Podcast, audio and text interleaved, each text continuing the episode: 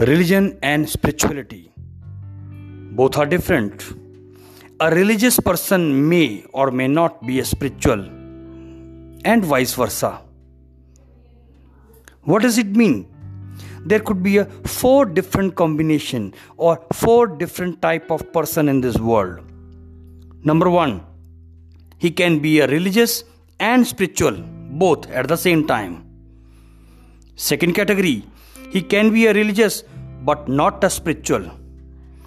Category 3 He can be a spiritual but not religious. And category 4 of course he can neither be a spiritual nor the religious. Which category you belong to? Ask yourself.